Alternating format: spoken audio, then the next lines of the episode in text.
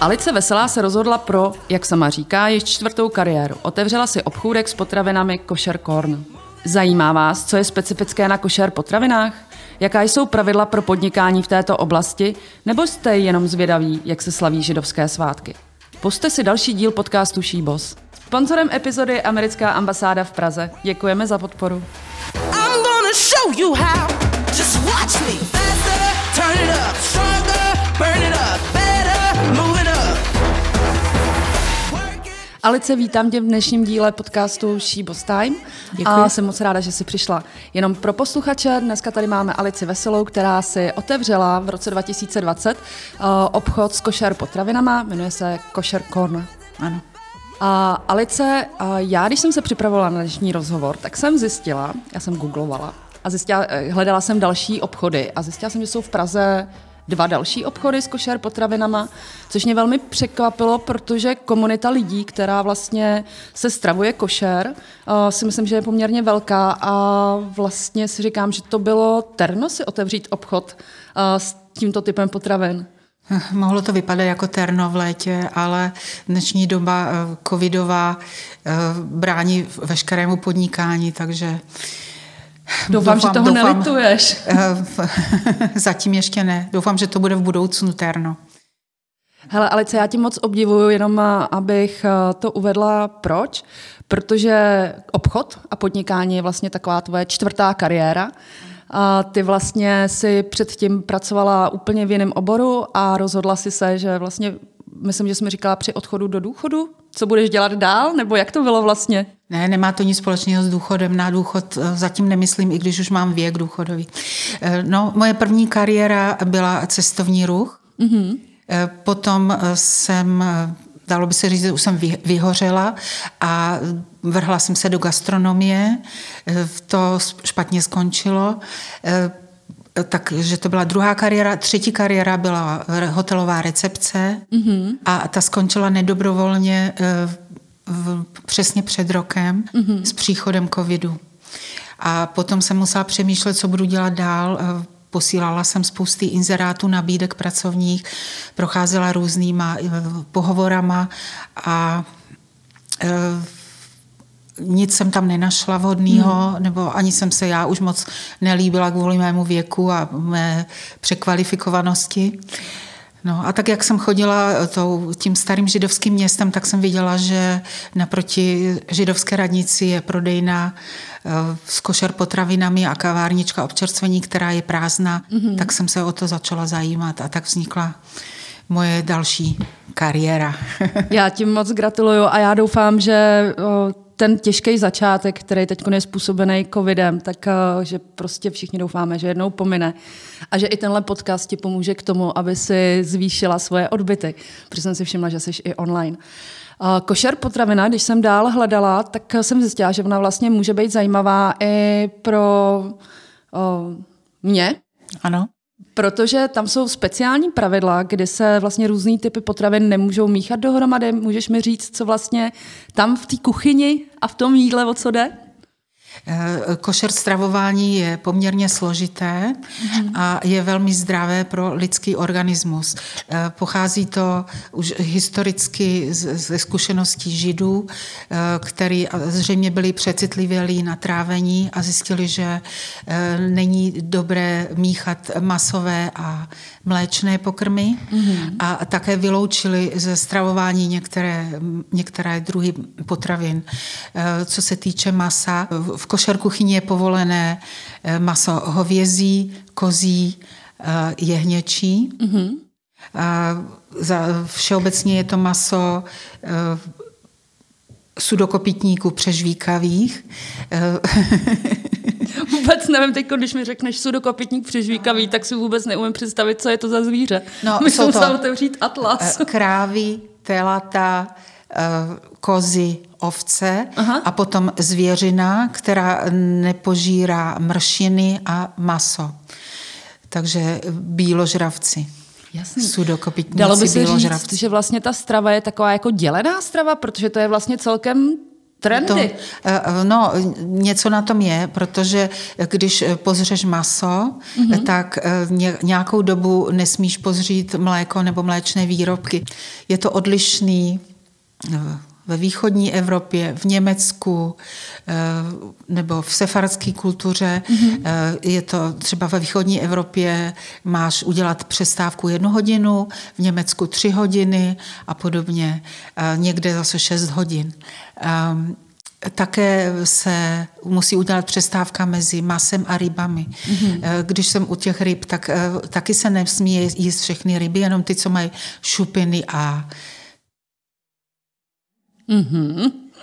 Takže úhoř, úhoř ne, kdo, já co ještě nemůžu, platýs? Ten taky možná ne, no. Nevím, ne, to, to je prostě hrozně složitá strava.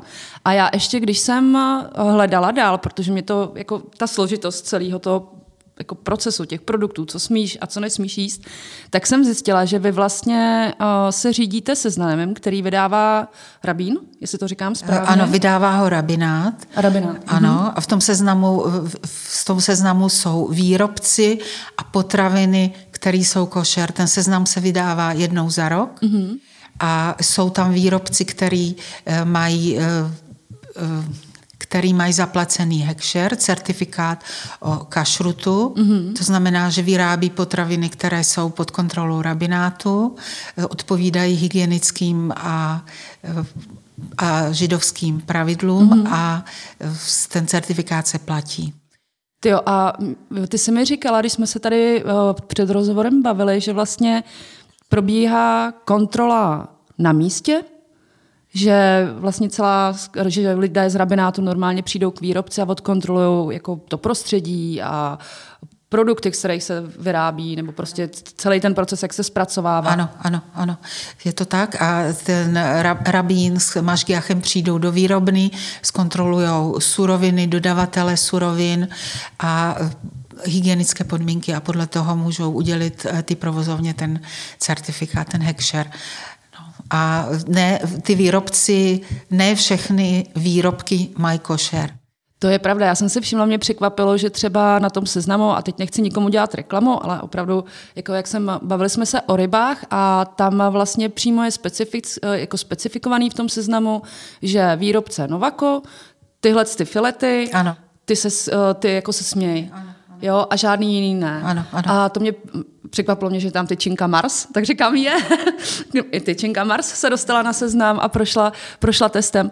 Jak by vlastně mohl postupovat nebo měl postupovat výrobce, který uh, si není jistý, že teda vyrábí košer? Třeba měli jsme tady na rozhovoru uh, Janu, která vyrábí marmelády. Uh, jak by ten proces vypadal? Protože to mě zaujalo. Ty vlastně můžeš se přihlásit k registraci svého produktu a pak proběhne celá tahle kontrola? Ano, je to asi tento způsob. Nejdříve přijde, přijdou ty pánové z rabinátu, jak jsem říkala, hmm.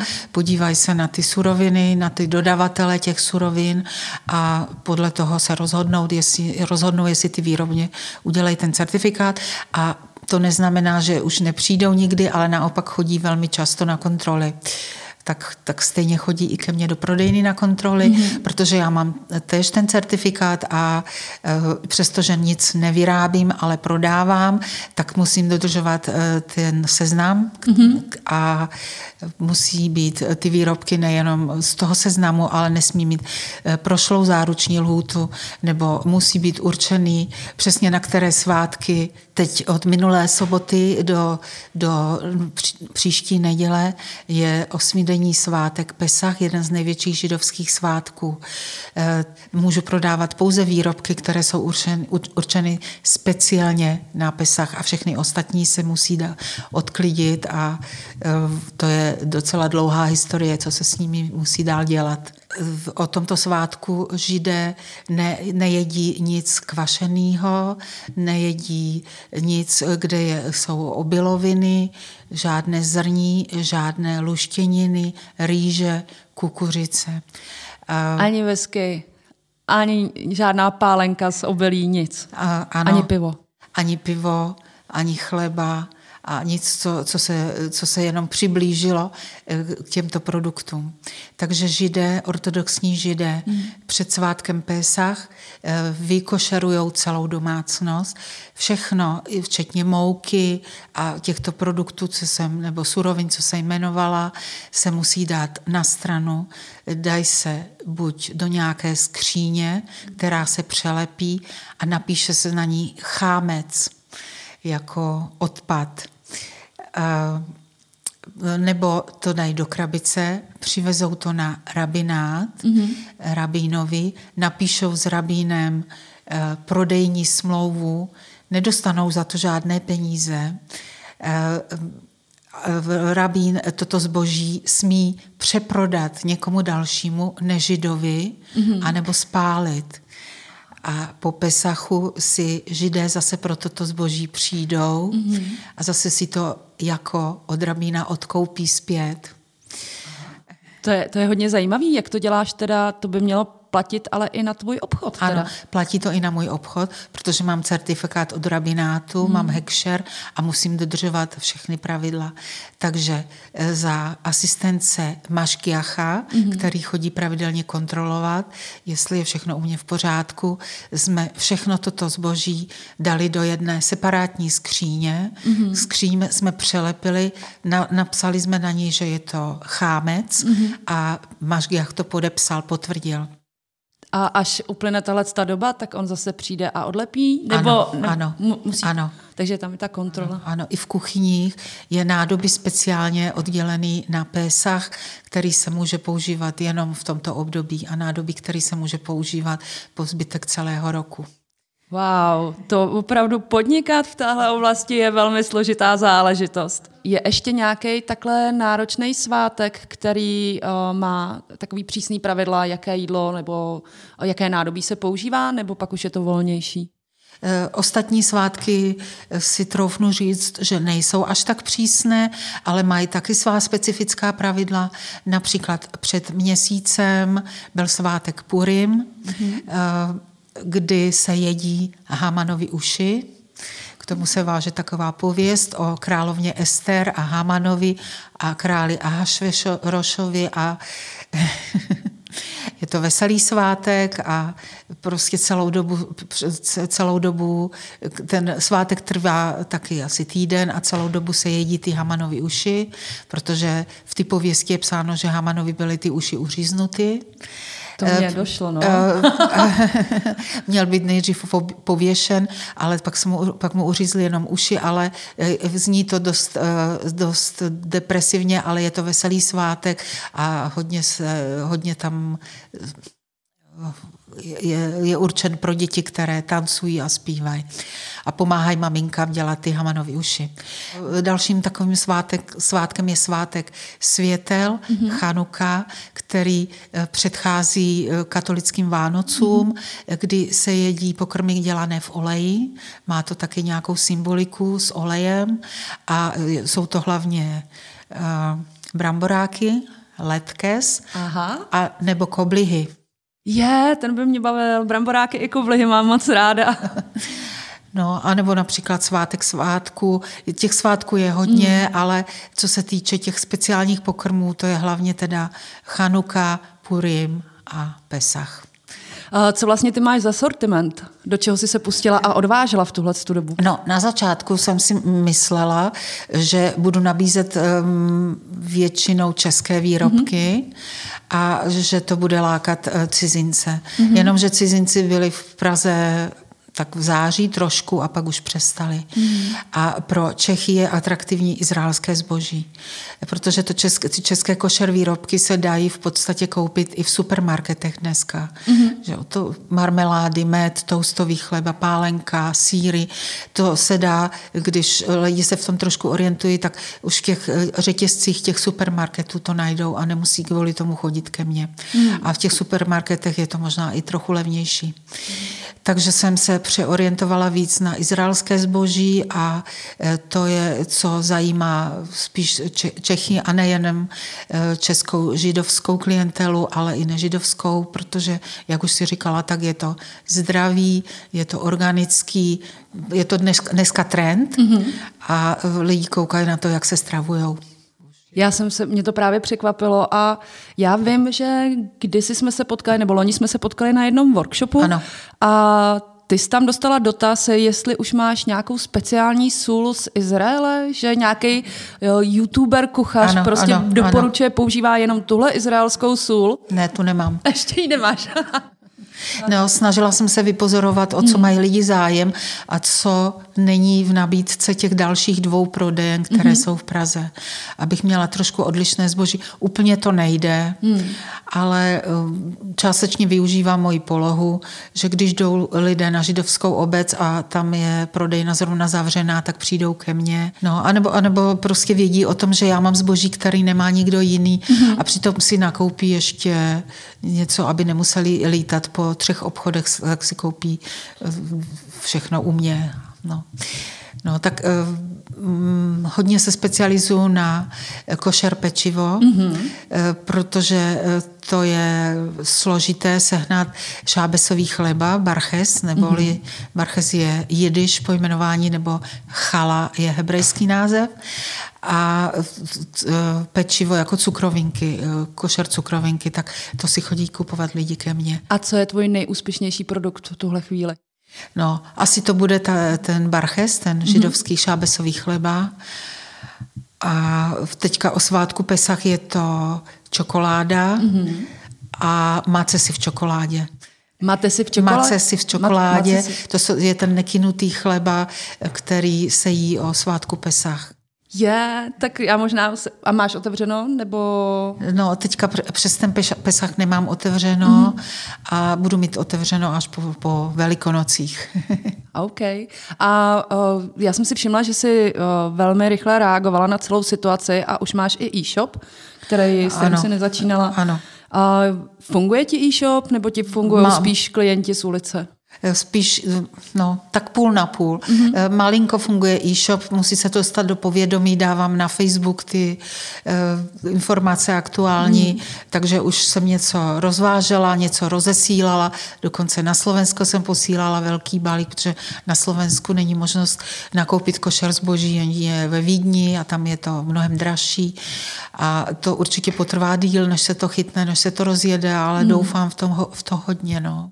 Je, já, já bych ti úspěch moc přála, protože když jsem viděla, teď mě překvapilo, že teda na Slovensku není, na Slovensku není žádný košer obchod.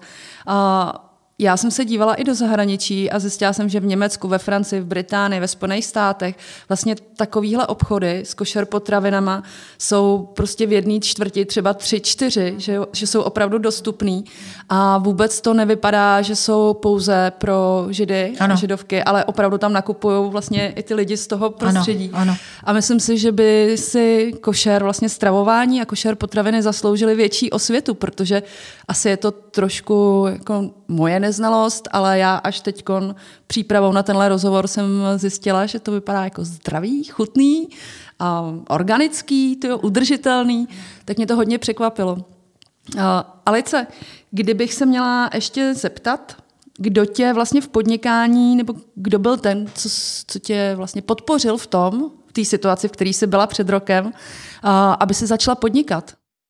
No, abych začala podnikat v tomto oboru, mě podpořili někteří členové židovské obce. Mm-hmm. Ale je to postaveno na osobních dobrých vztazích, než na nějakých obchodních zkušenostech. Takže je pár lidí, kteří chodí ke mně i teďka nakupovat pravidelně a kteří mě podpořili a dali mě podněty a nápady a zku- svoje zkušenosti. No a potom můj sponzor, protože na začátek podnikání potřebuješ finance. No. Hmm. Samozřejmě neptám se na přesnou částku, jenom jako odhadem, ptám se každý podnikatelky, kdybych si chtěla založit košer obchod. Přece jenom to vypadá jako velmi složitý, certifikace, pravidla, prostě ty jako podmínky vůbec skladování, teď, jak se říká, vyskladňování a naskladňování jídla. A vlastně jak dlouho ti trvalo ten projekt dát dohromady a zhruba jaká, kde se pohybuju u té investice? Eh, ten projekt jsem připravovala poměrně rychle, mm. protože nájemní smlouvu jsem podepsala možná 1. září a 6. září jsem otevřela. O, ale, to byla rychlost. ale už předtím, když byl, když byl ten nájem rozjednaný, tak jsem uh, už dělala smlouvy s dodavateli a kupovala nádoby a objednávala zboží, takže, ale trvalo to maximálně měsíc, maximálně. No a protože... Teda ty jsi střelkyně, to si se do já, toho opravdu no, vrhla já po jsem hlavě. střelec, já jsem narozená ve střelci. tak to jsem se i trafila. A ten, ta provozovna je vybavená, jsou tam chladící vitríny, hmm. je tam eh, skladovací prostor, sklep, eh, je tam, mám tam zapůjčený nábytek, eh, mobiliář, takže akorát tam bylo potřeba dokoupit kávovár mm-hmm. a zboží a nádobí. A zboží. No, dobře, tak to je většinou ta největší investice. No, no nádoby a zboží, to byla hmm. největší investice na začátku, protože zboží koupíš najednou ve velkém množství, ale prodáváš ho dlouze, že? Hmm. No, tak jestli bych to odhadla, tak asi na 300 tisíc. Jo, tak to není zas tak eh, obrovská částka, jakou bych čekala, ale je pravda, že ty jsi začínala s menším eh, množstvím asi eh, sortimentu. No, začínala jsem ne s menším, ale s jiným, který hmm. jsem teďka trošku obměnila. To je super, že takhle reaguješ na, na trh a vlastně na to, co se nejvíc kupuje. Kdybych se zeptala v obráceně, byl někdo, kdo ti to rozmlouval, aby se začala podnikat vlastně v téhle době, v covidí době, s obchodem. Objevil se někdo, koho se nem, jako, kdo by tě znejšťoval a no, na, na začátku asi ne, ale teďka některý lidi říkají, že jestli se na to nechci vykašlat. Fakt ne, vydrž. Většina lidí mi říká, abych vydržela. No já k tobě začnu chodit a věřím, že spoustu našich posluchačů. A taky doufám, že se brzo vrátí turisti.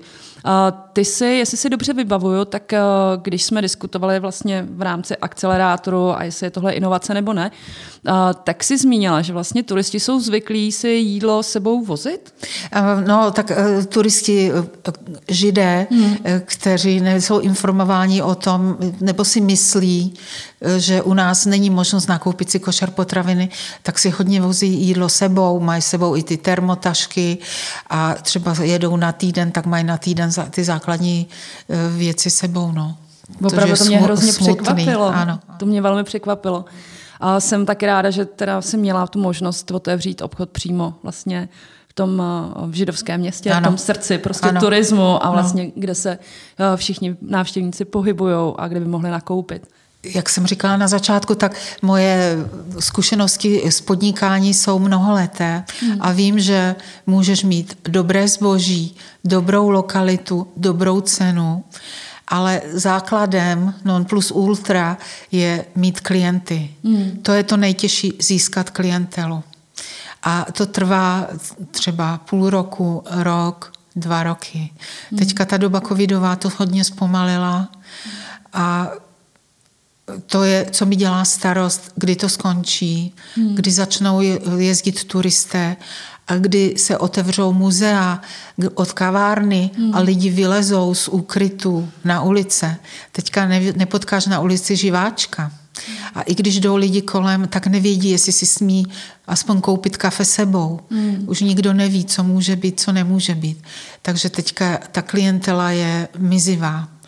A to je to, co mi leží na srdci a e, používám Facebook, používám e-shop, e, ale stále myslím, že je to málo a eh, Potřebuješ se dostat do podvědomí. Potřebuji se dostat do podvědomí více lidí. Já doufám, že se ti to podaří a proto jsem tě pozvala i do uh, našeho podcastu, protože prostě, jak jsem řekla na začátku, velký obdiv že si se do toho vrhla po hlavě, za měsíc si otevřela obchod. A já asi i zmíním to, že eh, si se hlásila do akcelerátor, bohužel eh, nebyl ten projekt, jako otevření tohohle obchodu shledán dostatečně inovační, s čím jsem nesouhlasila, ale bohužel. Já to chápu. A ty si vlastně v té době ten koncept teprve nad ním uvažovala a během dvou, tří měsíců si obchod otevřela a já jsem to považovala opravdu za obrovský výkon a úspěch a moc ti fandím. No, naopak já bych chtěla poděkovat tobě, Petro, protože to, že byl na, před rokem nebo před tři čtvrtě rokem vyhlášen ten projekt, o který jsem se us, usilovala vstoupit do něj, tak to mě vlastně nakoplo. A přestože jsem nebyla vybraná, eh, tak už ta myšlenka mě neopustila, takže já děkuji tobě. Alice, děkuji moc za rozhovor, držím ti palce a jdu si hned objednat něco z tvýho obchodu, abych tě podpořila, alespoň tak. Děkuji moc. Není zač. Sponzorem epizody je americká ambasáda v Praze. Děkujeme za podporu. Work hard, I'm an everyday warrior.